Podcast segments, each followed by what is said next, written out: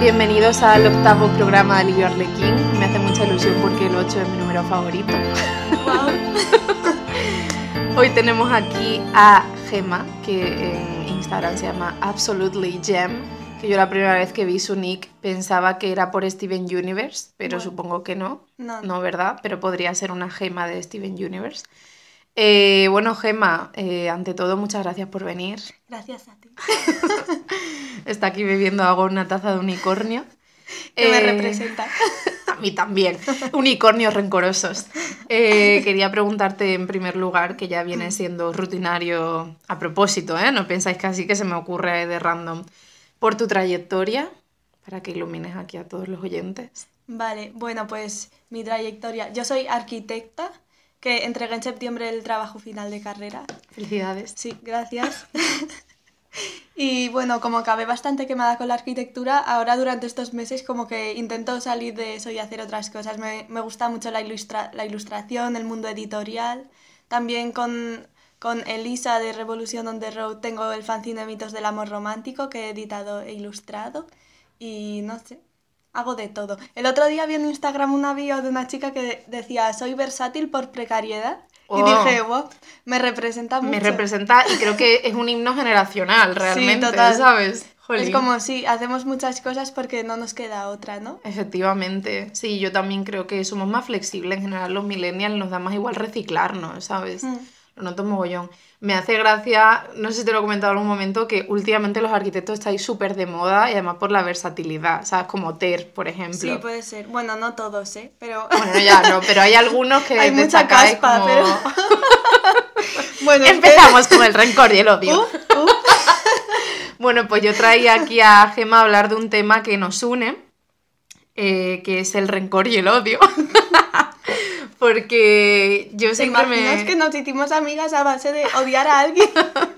No, es broma. Realmente no es por ser hater, sino porque a mí me sorprendió cuando conocí a Gema, porque siempre me he sentido muy incomprendida con este tema durante toda mi vida, porque siento que vivimos en una sociedad donde se te impone la dictadura del perdón y encontré que Gema opinaba igual que yo y fue un rayo de luz en la oscuridad Guau. y dije, tengo que traerla a Lirio Arlequín a hablar sobre, sobre el rencor y que nos quedemos bien a gusto. Qué bonito es. Sí, es una declaración de amor. Es Guau. que el rencor no es malo, ahora lo veremos. El rencor une. bueno, en primer lugar quería preguntarte, em, ¿por qué crees que la postura hegemónica frente al rencor se inclina hacia el perdón?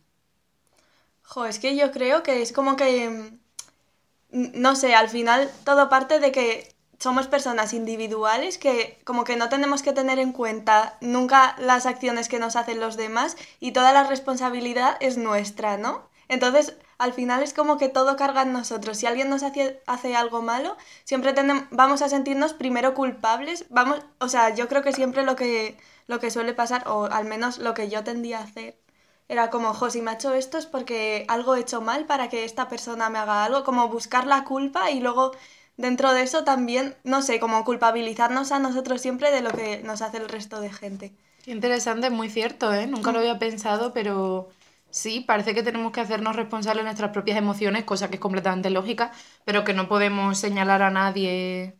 Sí, es muy cierto. Eh, yo creo que la postura hegemónica hacia el perdón, en primer lugar, obviamente es una herencia cultural del judeo-cristiana, ¿sabes? De poner la otra mejilla y de que la postura correcta es no odiar al prójimo.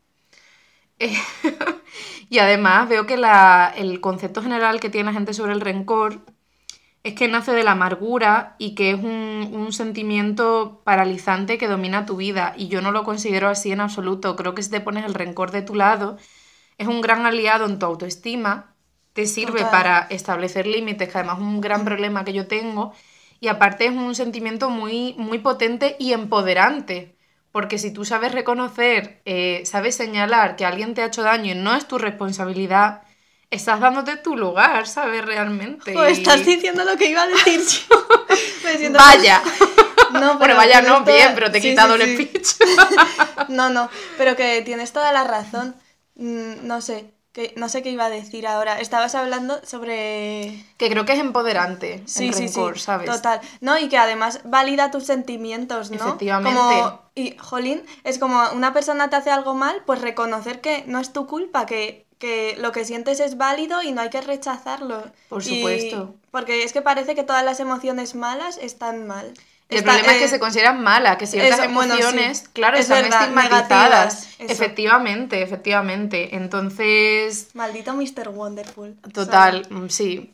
Sí, tengo una taza ahí que me regalaron de Mr. Wonderful. De Estuve, estuve a punto de dártela antes. No, es una que dice si quieres soñarlo puedes hacerlo. ¿Ves? Pero Es que eso es mentira. Está bien, sí, eso es mentira, aunque es otro tema. Yo creo que es mentira, totalmente. Pero bueno, nada, que Em, solo que respecto a Mr. Wonderful, no, es broma. No, la postura de- del perdón, eso, que, que es verdad, no es una emoción negativa como tal, sino que, que O sea, el rencor. el, eso, el Sí. Como que no hay que rechazar esas emociones, simplemente porque es que pienso que muchas veces sentimos algo así y como que la postura de la gente es, bu- bueno, olvídate de eso, no te preocupes. O pri- eh, suprimirlo, ¿sabes? y- y Reprimirlo. esas perdón. emociones no se van, están ahí, no hay que reprimirlas, hay que aceptarlo y, jolín, eh, si alguien, o sea, no es tu culpa que alguien te haya hecho sentir así. Claro, y no únicamente eso, sino que no es simplemente voy a gestionar esto que me han hecho, sino yo también puedo tener una respuesta a la ofensiva, lo cual no implica venganza. Luego quería hablar sobre eso, sino simplemente... O sí. O No, sí, o sí, luego lo hablaremos. Tú te puedes dar tu lugar y no es solo, guau, qué mierda voy a gestionarlo. No, pues mira, también te voy a señalar. Ya. que estoy súper a favor de eso. Eh, es un poco de la perspectiva del individuo, pero yo quería también globalizarlo porque creo que eh, el perdón es un arma opresora del poder, ¿sabes? Porque Mm. eh, da pie al conformismo y, y favorece al sistema y creo que eh, al sistema le viene mucho mejor que tú bajes el espinazo ante una ofensa. Por ejemplo, eres un obrero al que tu empre- el empresario lo tiene completamente esclavizado y en lugar de quejarte, tienes que perdonarlo, ¿sabes? Es un arma opresora completamente y lo que hay que hacer es levanta- levantarse y denunciar los abusos y por tanto podríamos decir que el rencor es liberación, es rebelión, ¿sabes? Total. Y- Bueno, y si salimos, o sea, y en el plano también de las relaciones, siempre eh, eh, cuando hay relaciones del ma- de maltrato, ¿cuánto se tarda en decir que esas relaciones de maltrato? ¿Sabes? Que siempre es como que la persona, la víctima, tiene que perdonar al agresor por las cosas que le hace. sistemáticamente, Sí. claro. Y- Sí. Y, si, si- si te sientes mal, es tu problema y no de la otra persona. Claro, la otra persona se lava las manos y punto. Y respecto a eso que Sí, dices, Es una opresión total. claro, y es que además en el movimiento feminista yo creo que nunca lo he escuchado hablar así de una manera tan, tan clara, pero creo que es muy importante que a las mujeres siempre se nos ha impuesto el perdón. Y la figura de la mujer rencorosa se ha contemplado como la mujer amargada, Hmm. porque se busca que seamos dóciles y sumisas y tendamos a perdonar los abusos, Ya. ¿sabes? O sea que creo que realmente la dualidad entre perdón y rencor no es simplemente entre individuos, sino que es algo, una opresión sistemática, ¿sabes? Y que nos afecta a las mujeres mogollón. Ya, no sé, y también creo que está relacionado mucho, o sea, eso con el sentimiento de culpa, de que siempre sentimos que somos las culpables de, de lo que nos pasa, ¿no? Completamente, sí. Em, no sé, el rencor creo que es súper liberador por eso, una descarga de responsabilidad. Sí, de porque decir, además ¿no? eres consciente, o sea, te hace ser consciente de lo que, de lo que pasa, ¿no? Mm. Y de las emociones que tienes. Siento que, me está. Siento que me estoy repitiendo todo el rato. Bueno, es que es inevitable que volvamos al punto de origen. Ya. Eh, pues quería preguntarte, ¿te resulta útil el rencor? A mí sí. A mí pero, porque pero es por lo que hablábamos antes, porque me posiciona, eh, o sea, como que siento que, que soy consciente del daño que me ha hecho una persona, pero validándome a mí, ¿sabes? Como de- situándome por encima. No sé si esto está bien, pero Bueno, como no, no sé si lo estoy expresando bien, yo creo que sí, como si una persona te hace algo mal, dices, ¿por qué le voy a perdonar si se ha portado mal conmigo? ¿no? efectivamente. Es respetarte a ti Sí, sí, misma. sí, es total. Entronca con la autoestima. Y aparte es empoderante, yo creo, ¿no? Ese sentimiento que ya lo dije antes, pero es que de verdad para mí esa es la palabra clave. El no dejar que nadie te imponga el perdón, es que no es justo. Ya. En Ay, mira, cuando venía en el metro, eh, he buscado por Google eh, definición de rencor. Es que soy muy freak. Bueno, Viva lo freak. y nada, que es que me salía una página que Bueno, te, te lo leo. Sí, hombre, claro. Definición de rencor. El rencor es un sentimiento que con frecuencia experimentamos los seres humanos y que destaca especialmente por un resentimiento férreo y que es muy difícil de desaparecer una vez que aparece. Bueno, Bueno, pero es que no hay problema con Ya. que sea un resentimiento Claro, es que férreo. el rencor es un sentimiento que muestra que una persona se ha sentido herida por otra y como consecuencia de esta sensación de haber sido víctima de un daño injusto, la persona puede experimentar ira y rencor. Es decir, un sentimiento de rechazo hacia aquel que causó el motivo de malestar. Que dices, bueno, pues ok. Pero es que pone, una persona rencorosa es aquella a la que le cuesta olvidar las diferencias después de una discusión de pareja o con un amigo. Necesita mucho tiempo para asimilar lo que ha pasado, perdonar y olvidar. ¿Sabes? Pero- Como pero- que pone el fin en el perdón Sí, y en sí, el olvido. sí, sí, completamente. Que, no hay que, hay veces que no hay que olvidar ni perdonar. A- lo mejor perdonas a alguien y te vuelve a hacer el mismo daño porque es una persona que no te hace bien. Bueno, ¿no? pero aunque no te vuelva a hacer el mismo daño, es que no tienes por Ya. qué hacerlo, ¿sabes? Me hace gracia porque yo, al prepararme este, este episodio, estuve también buscando en internet eh, perspectivas similares a las nuestras. No encontré nada. ¿En serio? Nada, tía. Joder. Todas las páginas eran eh, el rencor, eh, había que trabajarlo para ascender al perdón. que. También era algo de lo que quería hablar después. Y eh, da mucha rabia. Ya, y luego es que Em, lo asocia también con el odio, que a ver, tampoco es que tenga que estar relacionado. Mm, Bueno, de hecho, este podcast se llama El odio y el rencor. A ver, yo creo que en, muchas muchas en muchas ocasiones sí, no siempre, pero tampoco lo veo negativo. Es que el odio tampoco me parece algo que está muy estigmatizado.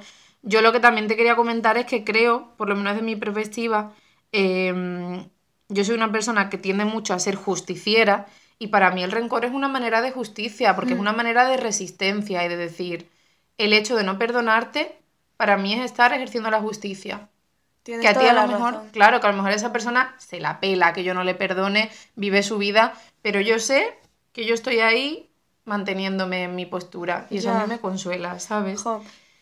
Y también hablaba de, perdón, la web esta de internet, dificultades para perdonar. Dios mío, me queda sin voz de repente. Eh, pone, este es precisamente uno de los matices muy importantes para comprender el significado de lo que implica ser rencoroso.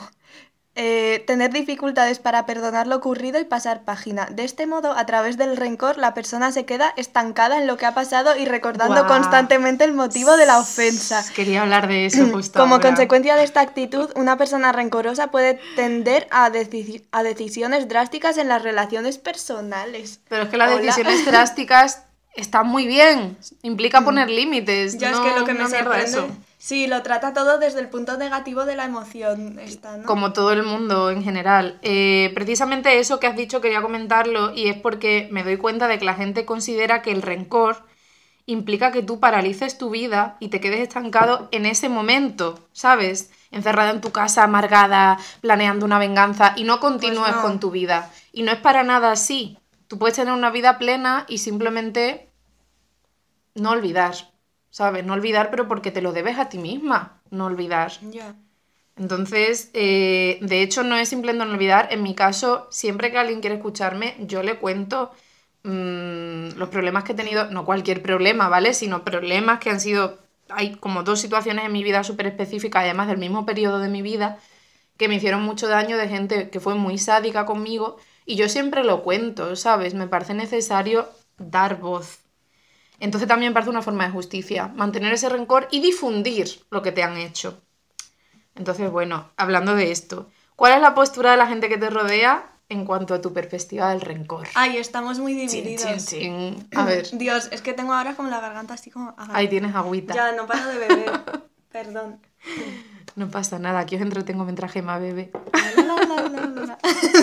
Es broma. Cortinilla Pues, publicitaria. no, pero con esta pregunta que quería hablar de como una experiencia que tuve, que es que eh, no sé si te, ha- eh, bueno, no sé si te ha pasado, pero que una persona, eh, bueno, como una relación muy turbia que acabó muy mal, ¿no? Y terminó que esa persona acabó acosándome, pero mazo, y, y yo es que, le- no sé, me Sí, despertó dile como- odiaba, dilo con la boca llena, hombre. Sí, me despertó mucho odio porque es que era como un puto grano en el culo, no me, no me dejaba en paz. Es que sentía como que había una persona ahí vigilando, bueno, no sé, me sentí muy mal y es que yo intentaba desahogarme con mis amigos, ¿sabes? Como, Dios mío, pero ¿por qué no me deja en paz? Es que no quiero saber nada de, de él y punto. Y nada, que, la, o sea, muchos de mis amigos me decían, pero Gema, eh, olvídate de eso, es que pasa página, no, no lo pienses más porque es que al final te haces más daño a ti misma eh, odiándole de esa manera y yo, pero hola, pero es que mira lo que me está haciendo, ¿cómo, cómo que pase página? Es como siento esto y ya está, no puedo, no sé, arrancarme los sentimientos, ¿sabes? Claro. Y bueno, eso, que es muy turbio, ¿eh? Porque al final es como, ay, pero ¿por qué te sientes así? La culpa es tuya por sentirte así, no, no sé. Sí, y me frustraba muchísimo porque es como, Dios, no sé, no sé con quién desahogarme porque la postura de, de todos era así, ¿sabes? Como, bueno, pero olvídate de eso y ya está, otra cosa. Y no, no puedes hacer eso. Es que no puedes rechazar lo que estás sintiendo, ¿no? Claro, eso es poner un parche y al final explota por Ya. algún sitio. Sí. Y había alguien que apoyase que tú Bueno. ese rencor. Eh, sí, obviamente. Luego tengo otro lado de mis amigas, que son muy guays también. no, que, que, que también piensan como nosotras. Es que les comenté la idea del podcast y tal, y le- a Elisa, por cierto, le gustó un montón. Ay, qué guay. Hola Elisa, si lo estás escuchando. Hola Elisa, te queremos. en diferido.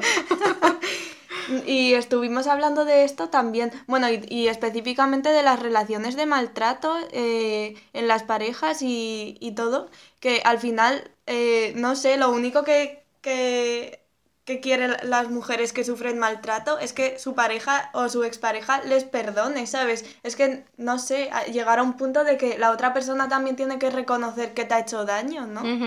Sí, pero aún reconociéndolo no implica que lo tengas que No, perdonar. no, no implica que lo tengas que perdonar, obviamente, pero, pero también me parece un paso importante que la otra persona, eh, no sé... No si te ha haga luz de gas, ¿no? Claro, eso. Básicamente.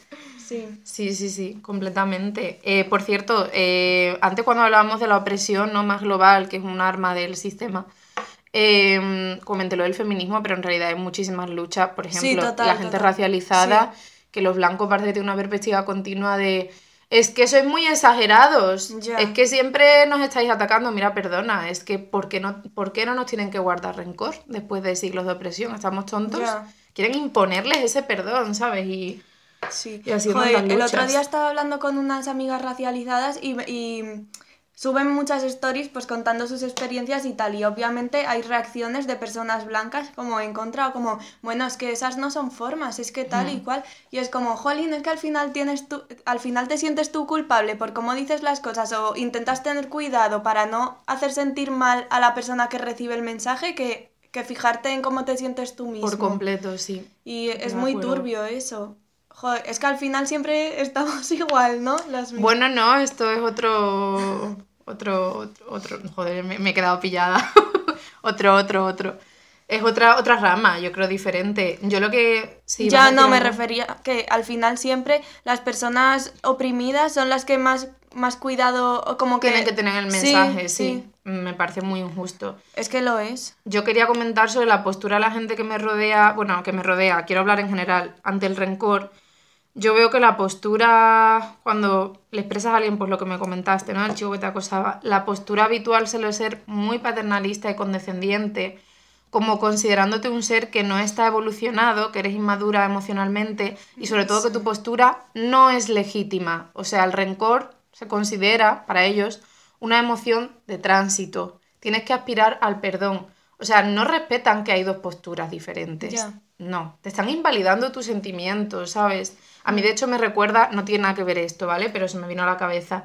Cuando comento que no quiero tener hijos y la gente me dice, bueno, ya, madura- ya madurarás, ya lo verás de otra perspectiva, ¿por qué no puedes simplemente aceptar las opiniones ajenas y las elecciones? Pues con el rencor lo mismo.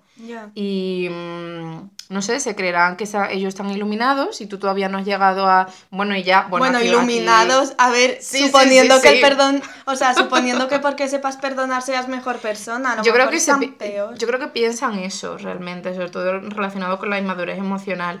Y ya voy a meter aquí cañita porque además estoy pensando en gente específica. Vale. Un saludo si os dais por aludidos. Bueno, espera, ¿puedo Eh, hacer un inciso? sí, antes sí, de- no, es sobre esto, ¿eh? Sí, también, claro, es que cuando has dicho lo de, lo has relacionado con la inmadurez, claro, específicamente esta persona que, que me estaba acosando me trataba como, ay, pobrecitas, que no, como que no lo he superado o algo así, como, ay, no sabe lo que dice, ¿sabes? Claro. Eh, no asumiendo su, su culpa de lo que estaba haciendo. Como eso. Luz de gas. Sí. Y no has llegado aún al nirvana, no sabes perdonar. Eso Es que no piensan, quiero ¿no? perdonarle. Eso es. Eso es, qué Es que no quiero. Que lo que iba a decir es que ya cuando llegamos a personas que son muy místicas, no sé si tú has pasado por ahí, que se piensan que ellos están por encima de todo, no es que te lo digan así, pero se creen muy espirituales. Buah, es que es la En plan, Miranda Macaro. personas- Pues la verdad es que no, no sé cuáles son sus perspectivas. Yo estoy pensando en gente concreta que no voy a decir el nombre porque no quiero que nadie me demande aquí, pero que piensan, que creen en el karma. A ver, no quiero ofender a nadie, ¿vale? Yo respeto esas creencias, pero creo que a veces pueden resultar muy tóxicas hacia los demás porque piensan que son seres iluminados de nuevo y, por ejemplo, el rencor lo tienen muy estigmatizado. Pero, en fin, simplemente quería... O yo creo en el karma y no eso. tengo nada estigmatizado del Ya por eso rencor. te no creo que te no sucede con todo el mundo, pero sí que he visto que hay una tendencia a ello en gente muy, entre comillas, espiritual, ¿vale? Lo he visto muy, muy acentuado y a mí me da mucha rabia.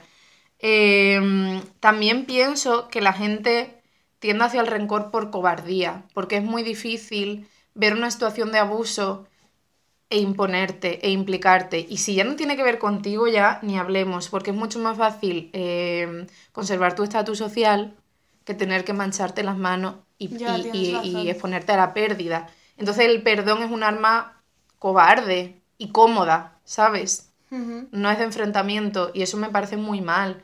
Ya, como que como que perdonas antes de, de gestionar lo que estás sintiendo, ¿no? No, no hablo ya solo de gestionar, hablo sobre todo eh, cuando ves abusos externos a ti, ¿sabes? Ah. Como si yo veo, pues eso, que el chico este te estaba acosando, imagínate que este chico fuese mi amigo. Y yo, con tal de no mancharme las manos y tener que enfrentarme a este chico, pues yo te haría luz de gas, básicamente. Te diría, bueno, no ha sido para tanto y además creo que tendrás Ah, vale, que estás hablando como de perdonarlo". personas como externas, Mm. por así. o- Sí, aunque también puede ser contigo mismo. Yo, por ejemplo, conozco mucha gente que no sé si es que no lo ven o no quieren. Comenté esto un poco en, en el podcast La vulnerabilidad, en el episodio. eh, que abusan de ellos, pero como es muy difícil tener que gestionar esa situación y tú prefieres no cambiar tu situación, pues piensas Lo que dejas no pasar. lo dejas pasar y, y te, te, mm, te escudas un poco en el perdón. No, porque hay que perdonar, no, no hay que perdonar. ¿sabes? Tienes que respetarte a ti mismo. Eh, también creo que el perdón está bien, o sea, el, el rencor está bien para no hacer que la- los abusadores tengan la conciencia tranquila. Yo no quiero darles ese lujo, ¿sabes? Ya, tienes razón. Eh, Sí, totalmente. Es que tienen que ser conscientes de, de lo que hacen mal, ¿no? Efectivamente. Yo creo que los malos actos tienen que tener consecuencias, aunque esa justicia la apliquemos a muy pequeña escala, porque que tú y yo tengamos rencor a alguien, eso no implica que su vida vaya a ir por derroteros Ya, negativos. pero tú crees que las personas, o sea, que, que la persona sea consciente de que le guardas rencor hace que cambie su, su punto de vista? O, te posici- o al- a lo mejor te posiciona como una loca por sentirte así y ya está. Te puede En- en- posicionar como en vez una de loca. asumir las, ¿no? Sí, puede pensar, o sea, yo no digo que eh, tu rencor vaya a cambiar a la persona que te ha ofendido en absoluto, es que no tiene por qué. Si además esa persona es mala, es sádica, que no siempre mm, le va a dar igual, pero de alguna manera, como no va a tener el perdón, algo incómodo mínimamente tiene que estar, aunque sea cuando te vea por la calle, Ya. ¿sabes? Y si tienes amigos en común. Entonces, bueno, y además yo creo Me que... esa sensación. Qué sensación encontrarte por la calle a... En Prefiero plan, que no, cuando- pero... No, pero cuando alguien se siente incómodo porque te ha hecho algo malo y Ah, es sí, sí, consciente sí. de ello, Bueno, es difícil que Eso. sea consciente de ello. Bueno, sí, Sí. pero disimulan, disimulan mucho. pero no te sientes muy diva. Creo que nunca estoy en esa situación, por desgracia, ¿sabes? Es que los esquivo, es que a mí esa situación incómoda no, no me gusta. A ti sí, ¿no? Y pues muy bien que no haces. sé, estoy, pero claro, estoy pensando en, bueno, sí, a mí me gusta. Hombre, está bien, ¿no? Sí, eh, entiendo, es empoderante, ¿no? De no sí, volvemos... es totalmente eso. Pues con lo que decimos de la oposición de la gente que te rodea, creo que hay que ser súper valiente para ser rencoroso y verbalizarlo, porque la gente no va a pensar bien de ti. Entonces, enrocarte ahí, en serio, o sea, queda como una mierda, porque estoy diciendo que soy rencorosa y ahora me estoy echando flores, pero creo que es muy loable, ¿sabes? Y esto me hace recordar, por ejemplo, eh, a mi madre, hola mamá, si me estás escuchando. Eh, a mi madre, la, además me parece como guay mm, que sea un altavoz esta plataforma para contar su historia, ¿sabes? Porque su familia siempre la maltrató física y psicológicamente y le ha dejado secuelas de salud mental muy graves. Y ella siempre se ha mantenido firme al respecto. Y recuerdo una anécdota que creo que pasó, lo siento mamá porque habrá detalles que no recuerde muy bien, pero pasó en su infancia o en su adolescencia, que no sé si fue su abuelo estaba muriéndose y era una persona que siempre les había dado de de lado pese a todas las penurias que pasaron, ¿vale? Eh, y claro, ¿sabes? Lo típico cuando alguien se muere y quieren ha- hacer un lavado de conciencia y manda a llamar a gente a la que le ha hecho daño y sabe que le ha hecho daño, con la que no se ha disculpado en vida, con la que no ha inten- inten- intentado enmendar nada, pues para eso. Y mi madre dijo que no, no iba y no fue. Y me parece tan brutal ese acto, Pues sí. ¿sabes? Y la familia que... Pues se lió parda, claro, la gente le presionaba para que fuese, pero ella no quiso y me parece increíble, en serio. Claro. Me parece ejemplarizante. Pues otra preguntilla te quería hacer. ¿Qué actos consideras perdonables y cuáles no? Ay, esta pregunta es súper complicada, no sé. A Bueno. ver, eh, yo supongo que es que perdonable. A ver, es que es como tan ambiguo esto, pues depende del momento, la relación, la Claro, hay persona. muchos factores. Pero no sé, lo resumiría todo a que cualquier acto que no parta de los cuidados, de que una persona te lo ha hecho, bueno, es que a lo mejor te lo hace siendo consciente o siendo inconsciente, pero cuando no, no tiene cuidado por, tus, por lo que puedas sentir, me parece mm, que puede, o sea, puede ser no perdonable, sí, ¿no? Claro, Si te yo- hace daño. mm, Son más lo- la intención que los actos. Sí, eso. Realmente. Mm. Eh, yo creo que efectivamente este tema pues no es ni de blanco ni de negro, no puede dar una respuesta así súper específica, pero para mí es fundamental que haya o no haya sadismo, ¿sabes? Si yo sé... A ver, ejemplos. Vale, ejemplo. Bueno, quería comentarlo más. Lo comentaré más adelante, ¿vale? Los ejemplos. Pero, mm, Pero ¿a me- qué voy a hacer uno ficticio, ¿vale? Pues imagínate que tú eh, me haces un comentario a propósito que sabes que me va a doler. Ya. Eso es sadismo. Sí. O sea, bueno, es la definición de sadismo. Si yo me doy cuenta de que tú lo has hecho a propósito, con sadismo, y no porque no supieses que lo has hecho sin querer, ¿sabes? Claro. Yo ya te pongo la cruz Ya. inmediatamente. Claro, pero porque en ese acto la persona que hace mal es consciente de que te, te está haciendo daño. ¿no? Claro, claro, ese es Vale. el problema, ¿sabes? Pues eso, como que, que no, no está teniendo cuidado por ti, ¿no? Bueno, es eso. Sí, sí, sí, sí. De hecho, es un acto de egoísmo muy grande, ¿no? Sí. Porque además muchas veces ese sadismo, además que hace poco me pasó, no, voy- no voy a explicarlo porque no, no me apetece, porque esa persona está un poco... no quiero que venga a... Ay, me encanta tu universo, como que hay personas de todo tipo. Sí, sí, Siempre sí, tienes anécdotas para todo. Es que, es, es que Laura es muy igual. Gracias, vaya. Ves como el rencor une y da amor. Eh, pero bueno, eso que a veces eh, estos actos no son por simple sadismo vacío, sino que son para sacar algo de ti, para manipularte, ¿sabes? Para Ay, que tú vayas por el sendero que ellos quieren. Y es que esa mezcla además a mí me parece como, es que no te quiero en mi vida. De hecho, hace poco eché a alguien por eso, esta persona que no quiero como hablar mucho de eso, para que no se sienta aludida y luego venga a liármela, cosa que ya ha hecho, ¿sabes? Entonces, bueno. Hola, ¿qué tal? Eh, entonces eso, yo creo que eso es lo básico. Y de hecho me da rabia, tía, porque hay muchísima gente, muchos amigos con los que me he peleado ya en otra relación, a los que no les guardo rencor. Y mira que me hicieron daño, pero como no considero que fuese con sadismo, quizás sí fue con egoísmo. No les guardo rencor y tampoco es que les quiera guardar rencor, ¿no? Pero tampoco quiero quedarme, que es lo que me pasa a mí, con los buenos momentos, porque tengo que respetarme a mí misma y decir, tía, deja de mm, idealizar esa relación pasada porque esa persona te hizo daño también. Está bien que, recuerda, que recuerdes ambos ámbitos, ¿no? Pero mm, no lo olvides. Sí, bueno, como que hay que hacer un balance y también tener en cuenta lo negativo, ¿no? Claro, claro. Sí. ¿Y tú eres de vengarte cuando alguien te hace algo malo? No, es que yo cuando alguien me hace algo malo suelo cortar la relación directamente y ya está. Pero en plan igual. así chimpune. O sea, no, me yo cuesta igual, nada. igual. De hecho, mis amigos eh, bromean mucho con eso porque soy muy de hacer. Además, yo, tía, te lo juro, yo soy de stalkear cero. Si alguien me ha hecho daño, como que lo corto de mi vida y es que no quiero saber nada de Ya, esa yo persona. también, ¿eh? Y es más De sano, yo me alegro de no tener ese impulso, ¿sabes? Porque Al final vamos a estar más cuerdas nosotros. es, mira, es como, mira, siga con tu vida, yo no quiero saber nada de ti. De hecho, me da rabia porque hay gente que me ha hecho mucho daño, que además son amigos de amigos. Y tengo que saber cosas de esas personas porque me las cuentan. Es como, mira, ojalá esas personas... bueno, lo dejo para luego la maldición que iba a echar. Ay. Pero... Tienes una maldición preparada. No, no, no, Ah, no, vale. iba a decir que ojalá se muriesen, Qué pero susto. tampoco es que...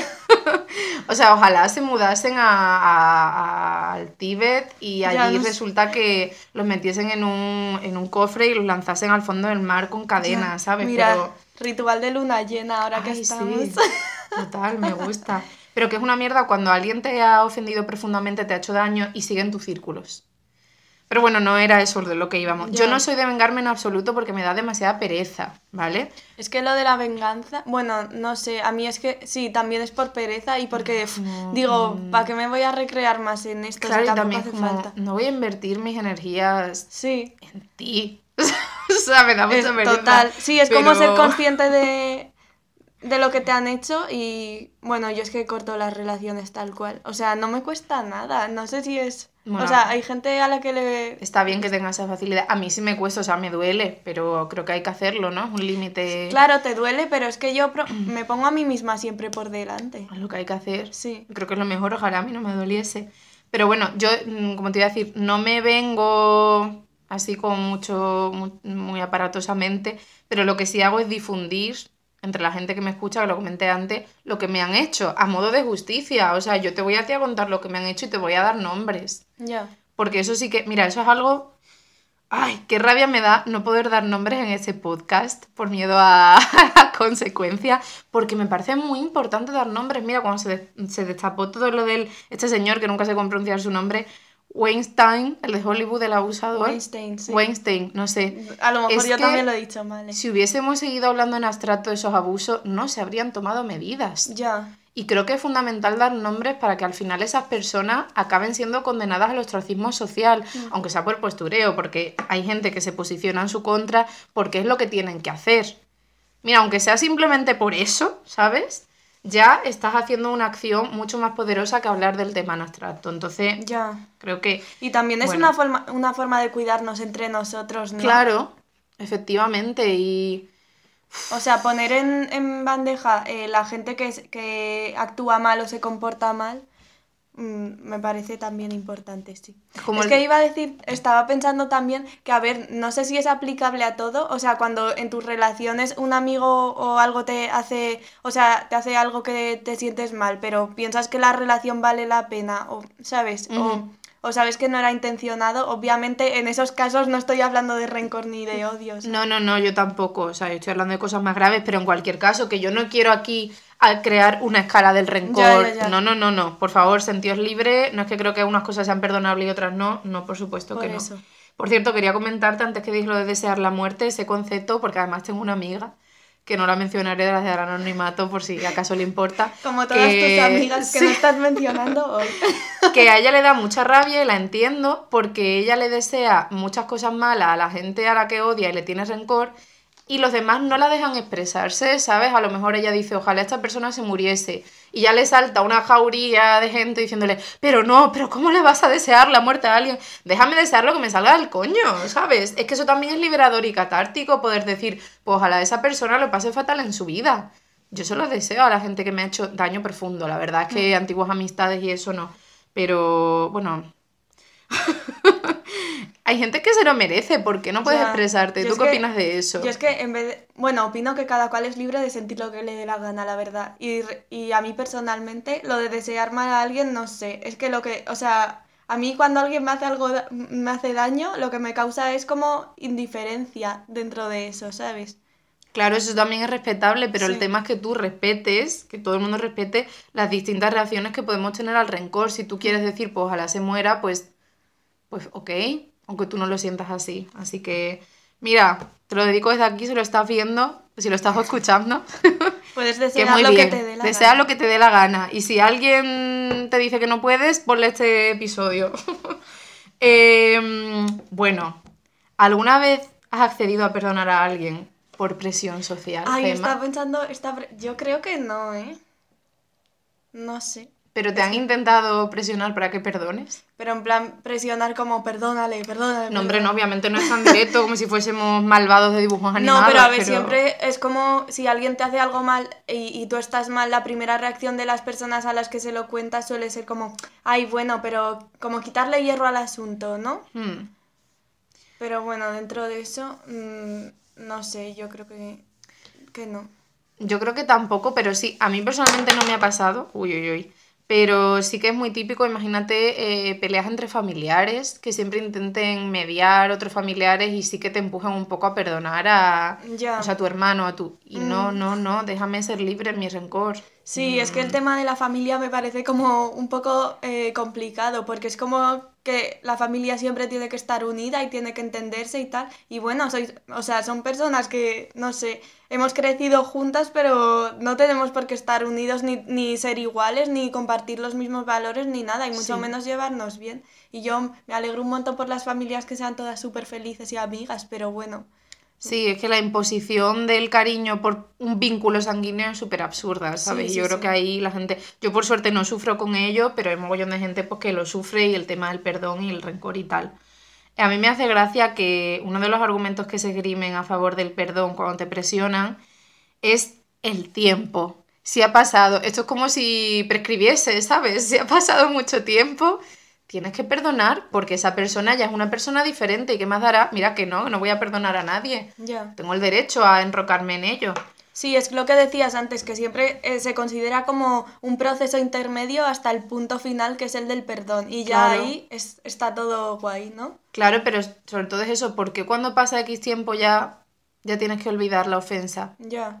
Es que me da igual que pasen 50 años, tú a mí me has hecho daño y lo vas a pagar, aunque Sí, sea con mi razón. rencor. ¿Y te ha pasado alguna vez que alguien te ha hecho daño o te has sentido mal, pero al cabo de un tiempo como ya se te ha pasado eso? Uf, que soy muy rencorosa. Vale.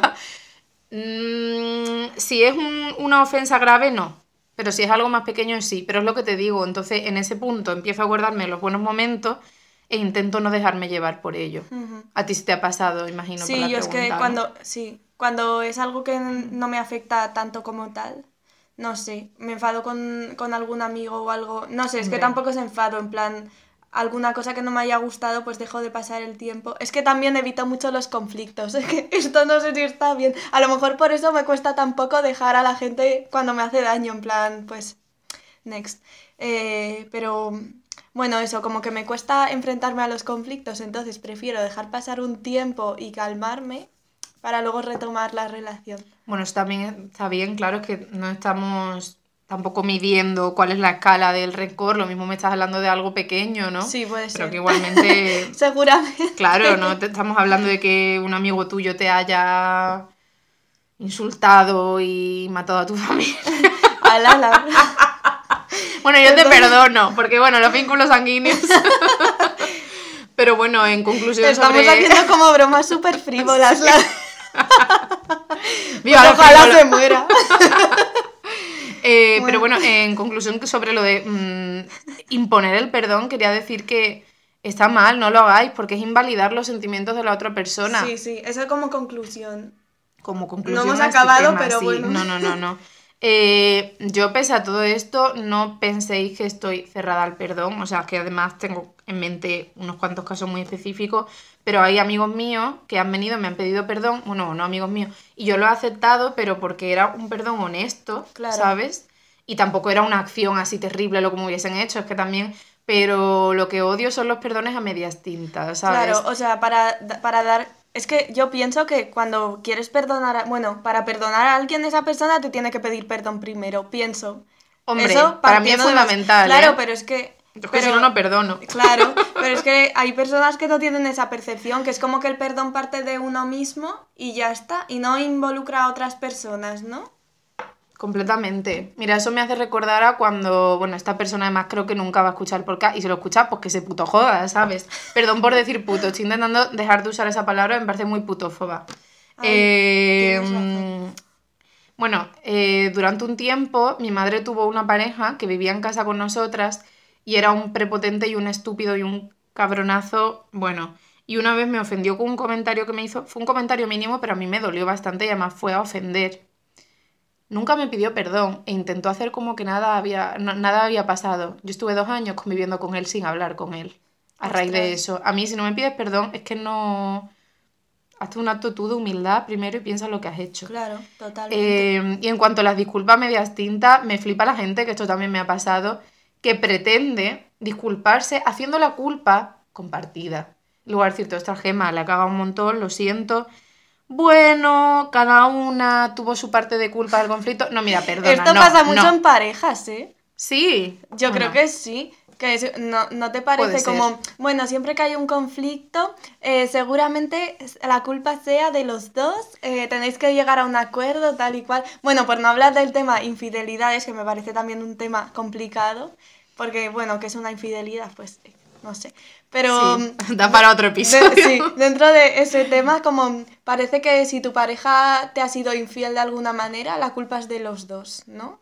No sé, ¿hasta qué punto? Bueno, yo creo que es que cada caso es un mundo. Obviamente yo no quiero, yo no quiero extrapolar a todo el tema de la culpa compartida o no, ¿eh? Yo es que estoy pensando en temas concretos.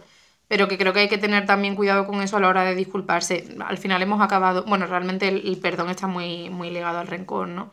Pero sí, en, en pareja se da mucho, pero sí es cierto que muchas veces. O sea, yo no hablo ya de infidelidad, la culpa es compartida, pero no sé, creo que me ido un poco por las ramas porque también a mí me afecta porque intento, me trabajo mucho mi relación con los demás, ser respetuosa con los demás, dar cuidados, entonces me molesta un mogollón cuando otras personas son descuidadas e impulsivas, pero luego me cargan a mí también con su culpa, ¿sabes? Cuando yo pongo muchísimo de mí para que una relación sea positiva, pero bueno, creo que me estoy yendo aquí mogollón por las ramas. ¿Y crees que todo el mundo tiene como esos sentimientos de culpa? ¿O, o crees que ¿En qué parte...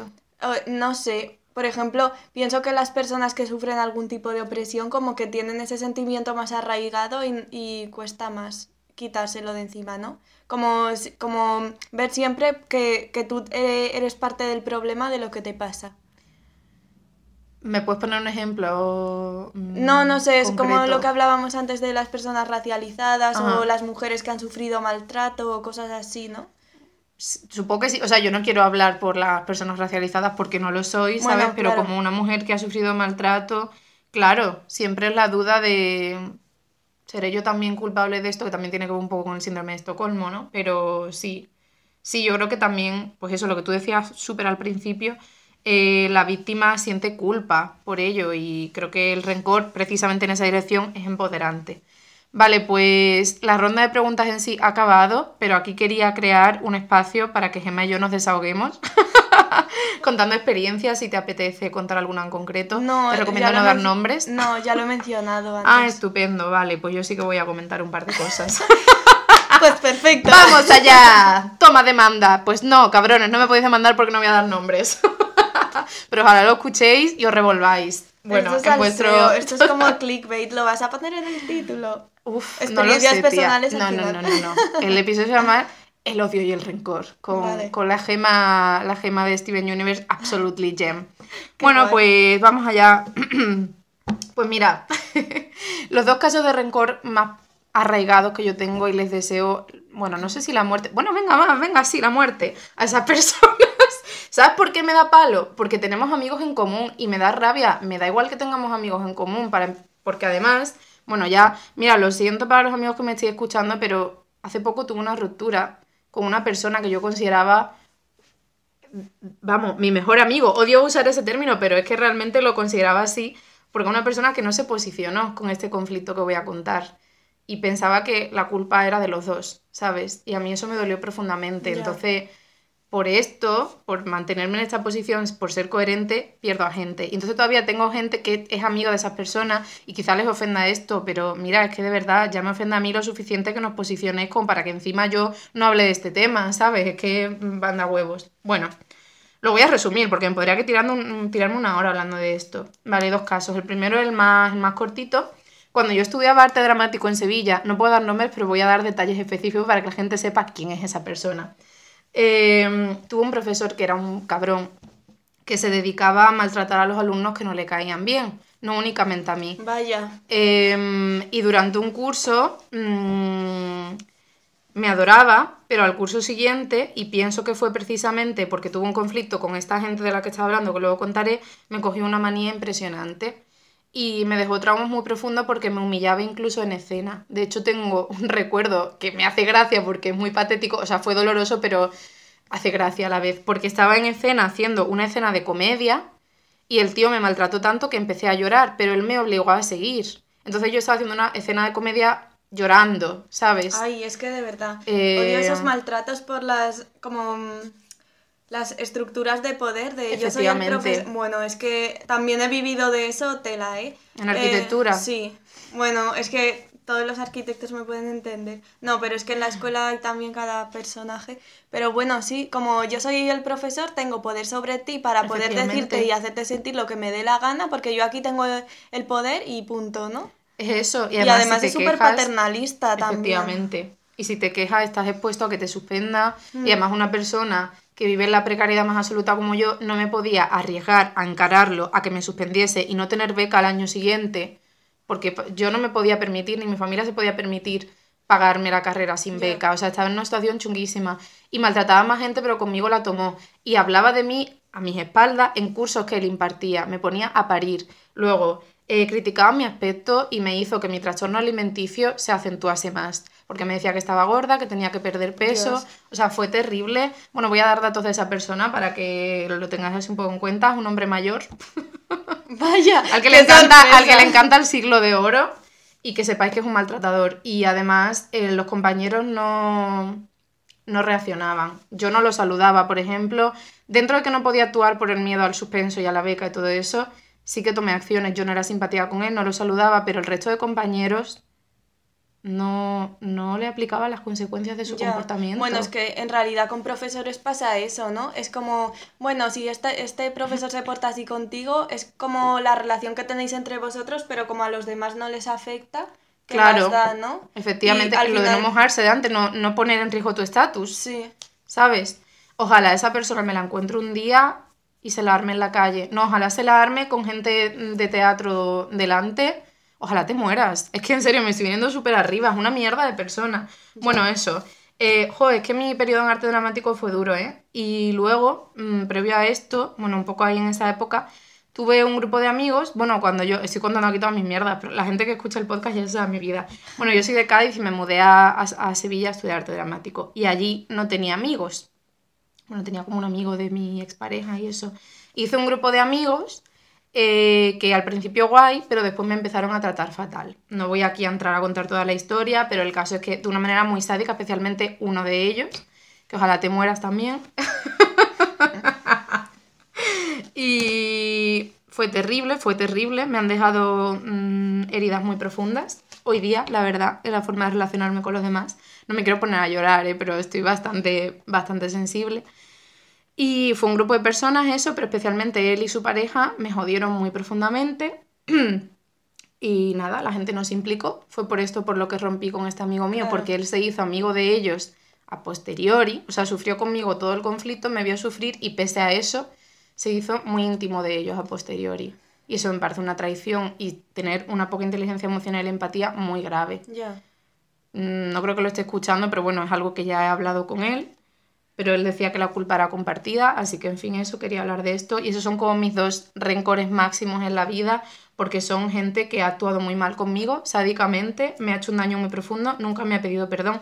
Te voy a decir una cosa, que aunque me pida perdón, se puede meter el perdón por el culo. Hay cosas que no se pueden perdonar, ¿sabes? Entonces, nada, simplemente quería comentar eso. Ah, también un shout out aquí muy brevemente a toda la familia de mi madre. Cuando estéis en vuestro lecho de muerte no voy a ir a veros. Os merecéis lo peor.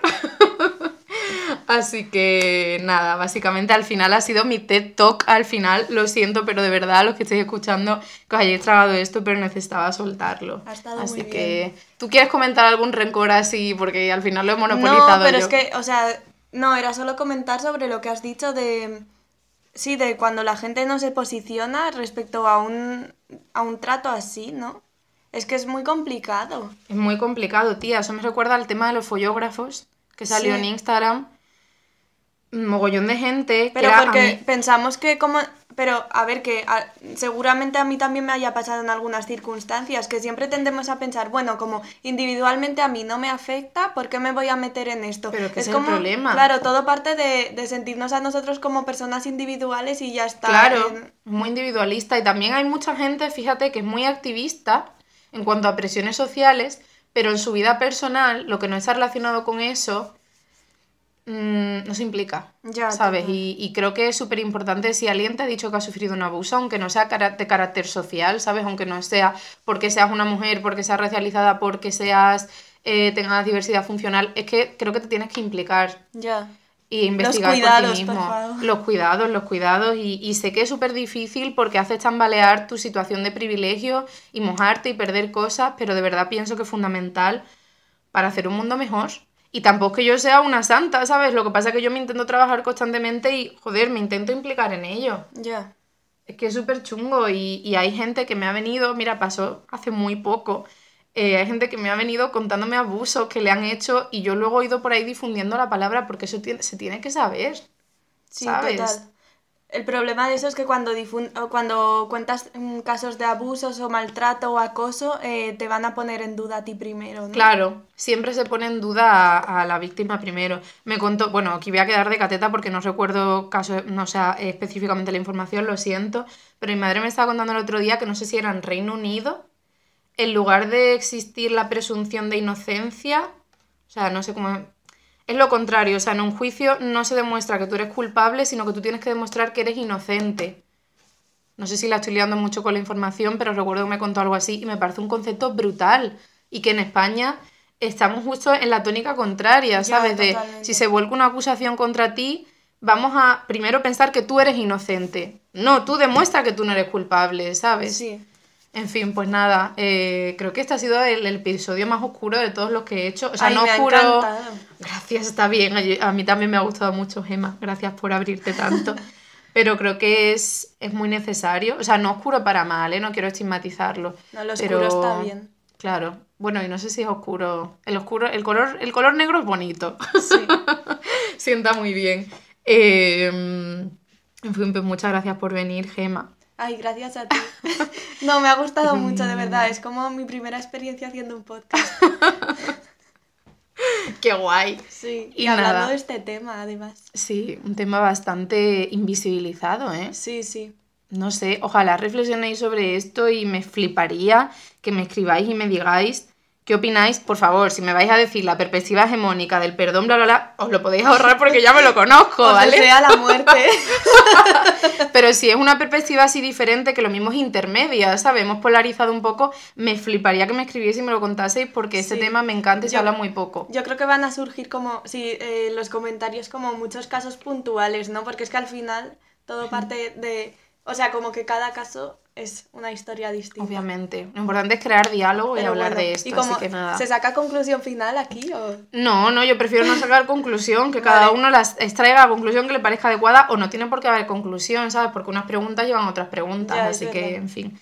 Pues muchas gracias, Gemma. Ay, gracias Nos a vemos, ti. nos vemos a la próxima. Adiós. Adiós.